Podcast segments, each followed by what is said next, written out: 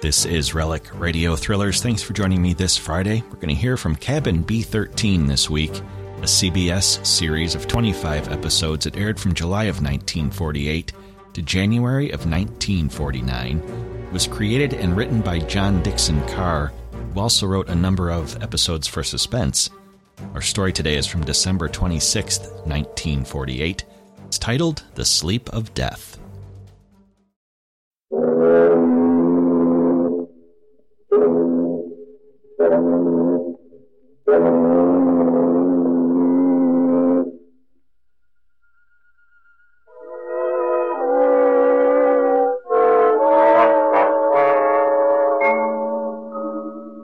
Cabin B 13.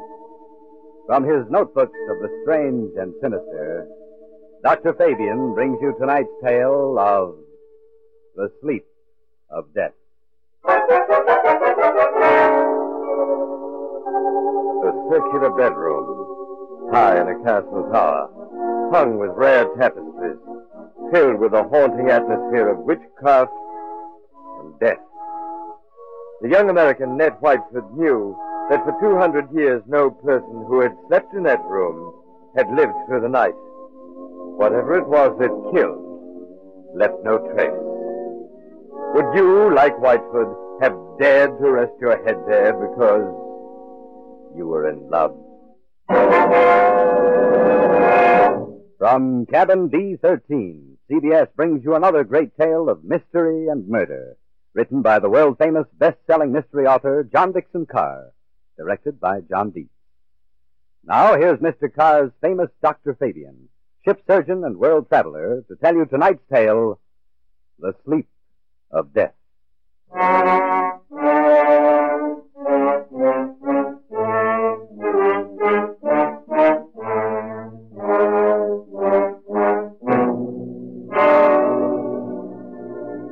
Ned Whiteford crossed with us to France aboard the Mauravania back in 38. He was looking forward to his new position at the American Embassy. He was young, and even war jittery Paris was a magic land to him.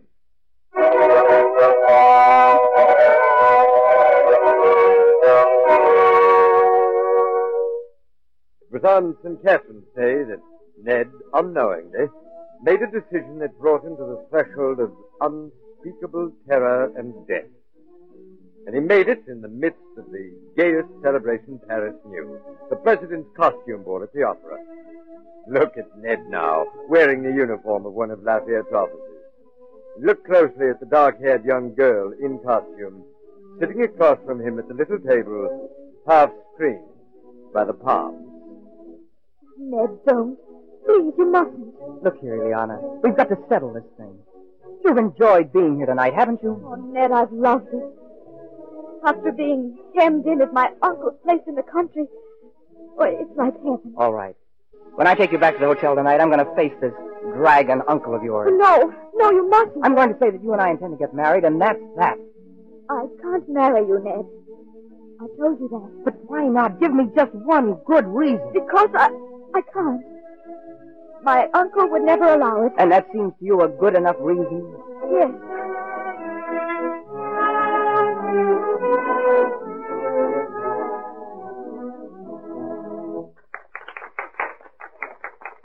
This uncle of yours, what's his name? Count Stephen Kohai. He's a Hungarian, I think you said. Yes, so am I. My mother was an American. What's he like? Well, he, he's a little eccentric. He, Ned, What is it? there he is now. Your uncle? Yes, the elegant man in plain evening clothes with the order of the golden fleece across his chest. I see him. It's as black as a Oh, thundercloud. give me my mask, quick, before he sees us. No, Ileana. Why not? We'd better face this out now. Sit still. Good evening, Eliana. Uh, good evening, Uncle Stephen. Uncle, may I present Ned Whiteford? How do you do, sir? How do you do? Eliana, do you think that costume is quite the thing to wear in public? Why not? An older generation might call it immodest. It looks like Like what? nothing. You go and get your cloak or your domino, whatever you wore here. Uncle, please. Do as I say. Oh, don't make me go home so soon. It's hardly 11 o'clock. I was not asking you to go home, my dear. I'm merely asking you to put on a wrap. Oh, all right, I- I'll get it. You stay and talk to Ned. I shall be delighted. Will you sit down, sir? Thank you. You seem to have had quite a gathering at this table. Yes, some friends of mine from the embassy. They're upstairs dancing now. Glasses, glasses, and still more glasses. I was quite an adept once at musical glasses. Yes? Have you ever tried it, young man? No. You take a spoon like this, and Uh, forgive me, sir. There's something I'd like to ask you. yes, young man. Exactly know how to say this, so I'd better say it in the shortest way. I want to marry your niece. Look out, sir. You, you smashed one of the glasses. Doubtless a few francs will pay for it. There are other things that are higher value, at least for me. Well, maybe I ought to mention that I'm attached to the American Embassy here. That I have some money of my own and enough to support Ileana well. Indeed. I, I only mention that to show, well, that Ileana will be well provided for. The ambassador will vouch for me if you'd like to ring him up. I ought to mention, I have always kept Eliana carefully guarded from the world. Almost too carefully guarded, don't you think? That, young man, depends on my reason. I'm sorry again. You have known Eliana how long? A week. A week. You would not choose a business partner in a week. Yet you want to marry Eliana a week after you meet her. We know our own minds, sir. And you know more than the wisest men of the world. However, as one of the dearest wishes is Eliana's happiness. I hope it is, Count Corey. You doubt what I say? No, sir. Go on. Let me make you a counter proposition. I own a chateau in Touraine, not far from Paris. I know Ileana told me. And here's my suggestion. Why not come down and visit us for a week or two? Well, that's very decent of you, sir. Not at all. If at the end of that time you are not cured of this infatuation, It's not an infatuation. I, I swear it's not. if at the end of that time you are not cured permanently of this feeling, you may take Eliana with my blessing. Is that fair? It's more than fair, Count Corey. I, I don't know how to thank you. Don't try. There is just one thing, however. Yes, sir? At the Chateau d'Azay, there's a certain bedroom. We call it the tapestry room. Yes. I assure you it will be very interesting to sleep in that room. Why? Is it uh, haunted or anything like that? Not exactly haunted. And now, if you don't mind, I shall say good night. I think I can trust you to bring Eliana safely to the hotel. Yes. In the meantime, look there. What is it now? Those screams of our fellow guests pouring down the main staircase. Shapes of nightmare. Shapes of delirium. Insane, dead masks that only the eyes move. Mightn't you be terrified, perhaps, if you could look behind those masked, gargoyle faces? No, I don't think so. They're only ordinary people like ourselves. That's, uh, you make your mistake. I shall expect you for the weekend. Good night. Good night. Ned. Ned, It's all right, Ileana. You can come out from behind the palm. w- what was my uncle saying? I couldn't hear. Ileana, it couldn't be better. He's a very decent old boy, actually. And he's invited me to the Chateau d'Azay. Did he say anything about the tapestry room? Yes, he asked me if I'd mind sleeping there. And you said, And I would, naturally. you mustn't do it, Ned. I won't let you do it Why the devil not? because everybody who sleeps in that room dies. Are you serious? Ned, please don't do it. Nonsense. A lot of superstitions about every old house. This isn't a superstition, Ned. It happened once when I was a little girl. A man insisted on sleeping there. They found him dead in the morning. So? How did he die? They don't know. There wasn't a mark on his body. He wasn't shot, or stabbed, or strangled, or poisoned, or hurt in any way. He was just dead.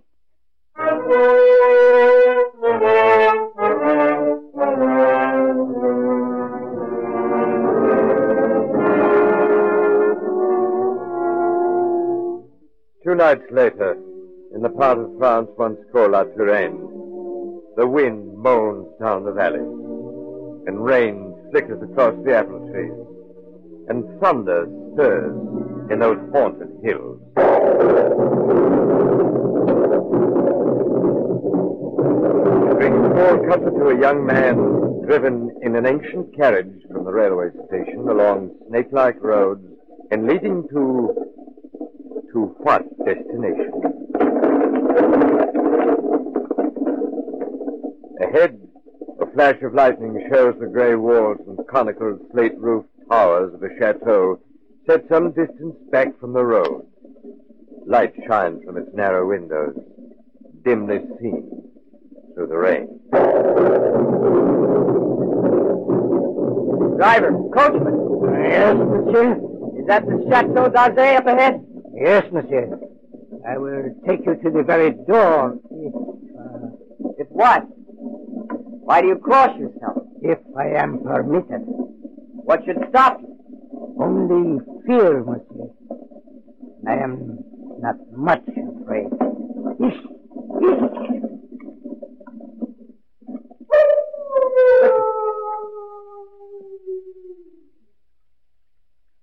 What was that? Only the dogs, monsieur. They keep many dogs, large dogs at the Chateau d'Azay. Those dogs dangerous?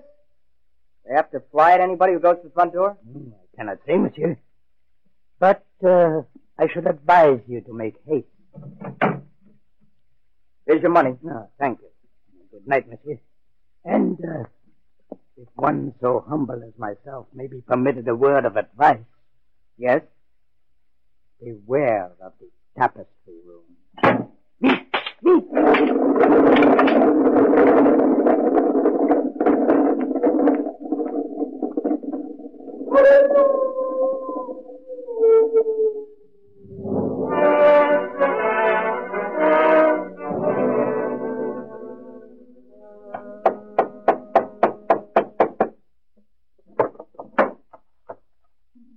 You are Edward Whiteford? Yes. Monsieur is expected. Please to enter. Monsieur hat and coat? Thank you. Hello, Iliana. Name was her, ma petite. Come on. You, you'd better not kiss me, Ned. Madame Flay said to look out for my uncle. Hmm. She's our housekeeper. Where's your uncle now? In the drawing room. Come along. Iliana. Is anything wrong? Everything's wrong. Two of my dogs were in horrible pain this afternoon. Dr. Solomon had to put them out with chloroform. You don't think I hope nobody's practicing, that's all. Here we are. nice tiger skins on the floor. I say, who's that little old man with a gray beard sitting over by the fire? That's Dr. Solomon. That funny looking eye. He watches and watches and watches. But he's an old friend of the family. Come on, let's get this over with. Ah, my young friend. Welcome to the Chateau d'Azay. Thank you, Count Corey. You must be very wet after your long drive. Ah. Go up to the fire and warm yourself. Thank Madame Flay, Yes, monsieur. please tell Antoine to take our guest's luggage up to the tapestry room. Hmm, monsieur? That is what I said, Madame Flay. Yes, monsieur. By an odd coincidence, Mr. Whitefield, Dr. Solomon and I were just discussing the fate of the last person who slept in the tapestry room. Th- This is not good, my friend. This is against my advice. Dear Dr. Solomon Croker. This is not good, I tell you. It is the wrong season of the moon. Moon. But there's no moon tonight. It's raining cats and dogs. Don't talk about dawn. Nevertheless, it is the wrong season of the moon. I say no more. you. Cheerful man, that doctor. Don't do it, Ned. I won't be responsible if they make you do it. But look here, Count Corey. What did happen to the last fellow who slept in the tapestry room? Let's not call him a fellow, young man. He was a very saintly gentleman. The Bishop of Tours. That was some time ago. Eliana was only 15 years old. But surely she must remember it. I remember. The church said our bishop has no use for superstitions. He insisted on sleeping there. I made him as comfortable as possible. He was found dead the next morning with a crucifix still in his hand. Was it poison? There was no poison, monsieur. Here, Dr. Solomon. It's true, Ned. There were just two curious things in connection with the death, Mr. Whitefoot. On the mantelpiece was found burning a stick of incense. Ordinary incense, nothing wrong with it. Yes, sir. And under the dressing table, the police found an empty jar of ointment. Now come, use your detective wits. A dead man, and some burning incense, and an empty jar of ointment. What do you make of that? I don't make anything of it. Is there any reason for this story of death? Reason? Any legend attached to the room or something like that? Yes, there is. Well, sir. They're a very old family, my friend. Old and perhaps accursed. When certain of my ancestors moved from Hungary to France in the 17th century, they brought certain beliefs with them. The old religion. The old religion? Yes, the cult of Diana. The witch cult, if you prefer. now, look here, sir. Must we talk about this? Uh-huh. Ah, you smile when I say the word witch, Mr. Whiteford. You think of some humorous picture on a Halloween card. It was very different in the Middle Ages, believe me. There were many to worship unashamed at the grand Sabbath, to receive all favors from Satan, their master, to dance forever joyously in the red quadrilles of the netherworld. Some 200 years ago, an ancestress of mine, Catherine Corey, was tortured to death in the tapestry room for professing the old religion. Many persons have not thought it safe to sleep there since. Are you answered? Come, sir, this is some kind of elaborate joke. Joke? The Bishop of Tours did not find it a joke. Not a mark on his body. I, I assure you, as a physician, not a mark on his body. You hear, Dr. Solomon? I hear him. Understand me, my boy, there's no compulsion in this. If you had not the nerve to sleep in that room. Who says I haven't got the nerve? You're weakening. I think I can see it in your face. Would you like to make a little bet on that? What sort of bet? If I spend the night in this famous room and come out of it alive, Go on. will you give your consent to the marriage immediately? Tomorrow morning? Try tomorrow morning. Because I don't think the atmosphere of this place is good for Ileana. What do you say? Will you do it? Very well, my boy. I accept the terms of your wager. Don't do it, Ned. For the love of heaven, don't do it.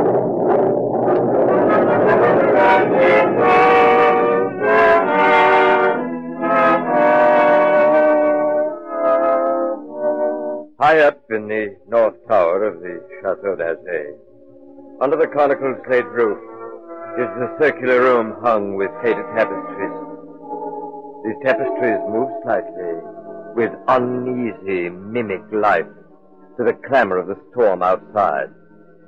Candles burn along the mantelpiece, and beside the great four-poster bed. The flames of these candles waver too, as the door opens. This is the tapestry room, monsieur. Thank you, Madame Flay. This is the mantelpiece where the incense burned. That is the bed where Monsignor the Bishop died. Very inviting, isn't it? Will there be anything else that monsieur requires? Some sandwiches? A decanter of whiskey? No, thanks. I had a drink with Count Corey before I came upstairs. Very well, monsieur. Monsieur's shaving water will be brought up in the morning. If he requires it. Good night. Infernal old harpy. Trying to scare a fellow out of his wits just because. Well, I built a good fire anyway. I didn't realize how cold it was. What's that? It's I, Ileana. May I come in? No, Ileana. I, I don't want you exposed to whatever it is. Ned, listen. Are- Are you going to bed or are you going to sit up all night? I'm going to sit up all night, naturally. Then let me sit up with you. No. Why not? First, because it may be dangerous. Second, because I promised your uncle I'd go through this alone. Oh, I wish you hadn't had that drink with him. Couldn't have done anything to it. You poured it. Yes, that's true, only. It was only one of the dogs. No. Sounded like somebody walking. Inside the wall of this room. Did you hear it? By George, it is somebody walking inside the wall. Get behind that tapestry, Liana. Quick. Hurry. All right. Count Corey! Where did you come from? Forgive me, my boy, for seeming to appear out of the wall and between the tapestries, like Mephisto appearing to Faust. This red dressing gown perhaps adds to the effect. How did you get here? A passage between the walls? Exactly.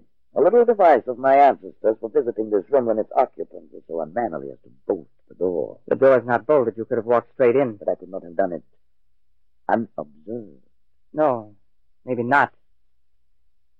Have you had any other visitors, my boy? No, You're sure of that? quite sure. And since nobody saw me come here, just sit down by the fire. Please sit opposite me. Is this the showdown, sir? I don't understand you. There's got to be a showdown between us. Is that why you're here? I am here, young man, to explain certain things to you. So would you have a cigarette? I- You're not doped. That's what you're afraid of. I'll have one. Yes, Good. Right? thank you. When I was discussing the witch cult a while ago, you did not appear to think I meant what I said. You want a perfectly frank answer to that? Yes. I think you're mad enough to mean anything. What you say, in a sense, is quite true. In an old and inbred family like ours, the mind can crack, and the fantasies of witchcraft become as real, more real, than the living world. Let me give you an example. Go on. The saucer on the table beside you is Ming porcelain. It was once owned by Catherine Corley, a martyr of the old religion. Yet you're using it as an ashtray. I beg the witch lady's pardon. I'll blow off the ash. A dangerous remark, sir. Don't you understand that to a sick brain which knows but can't help itself, you have profaned this room merely by entering it? Therefore, you deserve to die? Like the Bishop of Tours? Exactly. You're not going to tell me the devil killed him. The devil's agent may be flesh and blood. Then it was murder. Of course it was murder. Murder so cunningly contrived that no one ever saw through it. Go on. I asked you before to use your detective wits on this problem. Incense was burned in this room. Why? Suppose you tell me. Obviously, I think to conceal something else which would be too easily To noticed. conceal what? The smell of chloroform. Chloroform. A drug not well understood by laymen. Dr. Solomon was using chloroform this afternoon to dispose of some jars. So I've heard. Dr. Solomon. Oh. And forgetful. You mean chloroform could be stolen? It could be. Easily. Now suppose, just suppose, I take a pad saturated with chloroform. I place it over the mouth and nostrils of a man already sleeping, or drugged, so that he gets no other air. Wait a minute. That won't do. Why not? Chloroform burns and blisters when it touches the skin. You'd leave marks. Not at all, my friend. Not at all if I first covered the mouth and nostrils with some substance, like Ah, Ointment. waking up. I Now observe what follows. In a few seconds, unconscious. In two minutes, three minutes, certain death. Yes. but chloroform, it evaporates. Delay your post-mortem for 24 hours. A very easy matter in these country districts. And no trace remains in the blood. Murder without a mark, my friend. Murder without a mark.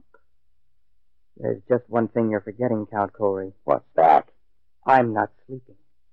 And I'm not drugged. Oh, yes. You are? In the cigarette? No? In the drink you had with me. What was it? Morphine. You've had enough to put three men to sleep. That's it. Try to get up. I'll try. And I'll do it. You've knocked over the fire iron. You'd have been in the fire yourself if I hadn't caught you. Take your hands off me. Just as you please. If I could reach that bell, You pull. can't. Just sit down again. You murdering lunatic. So that's how you killed the Bishop of Tours. And that's how you're going to kill me. I? You don't think I killed the Bishop of Tours? Didn't you? You young fool. I'm not trying to kill you. I'm trying to save you. Dr. Solomon! Come out from behind that secret door. Come out and be my witness. Yes, monsieur. I shall always guard the family honor, even when I guess how men die. This young man evidently thinks I've been talking about myself. Am I, in the popular parlance, mad? Oh, heaven forbid, monsieur. I have never known a saner man. Have you any notion, Mr. Whiteford, why I brought you to this house?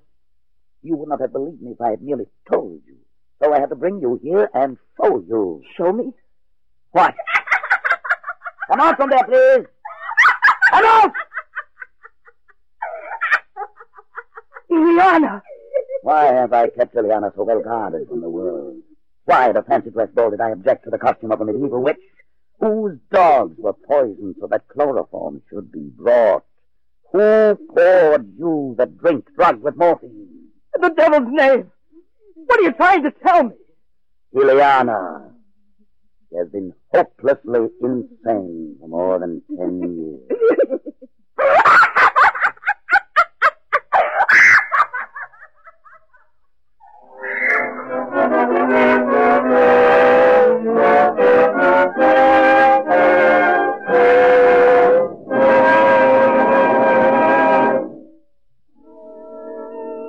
And so ends my story, The Sleep of Death, a tale which may give uneasy moments to those of you who may be inclined to fall in love at first sight.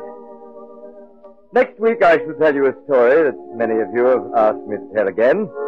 It's the adventure of an easygoing, straightforward New York detective who followed a beautiful murder suspect to Port Said, the crossroads of crime, and who learned that duels are still fought with swords as well as with 38.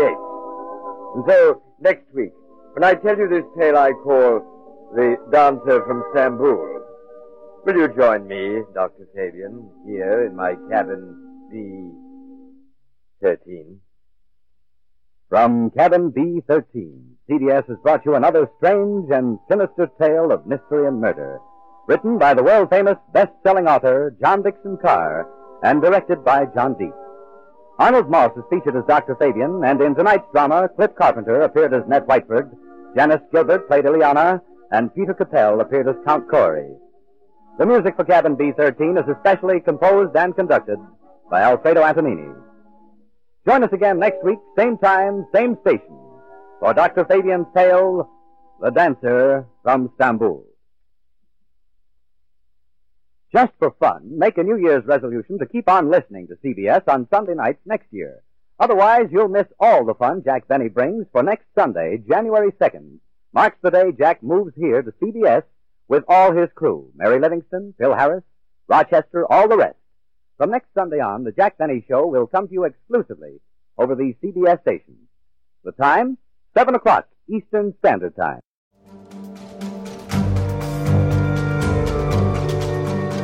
That's our thriller for this week. There's more from Cabin B13, Relic Radio Thrillers, and all of the other podcasts at relicradio.com. We've got a Shoutcast stream up and running there as well, with even more old time radio. Lots to listen to there, all made possible by your support. If you'd like to help out, visit donate.relicradio.com or click on one of the links on the website.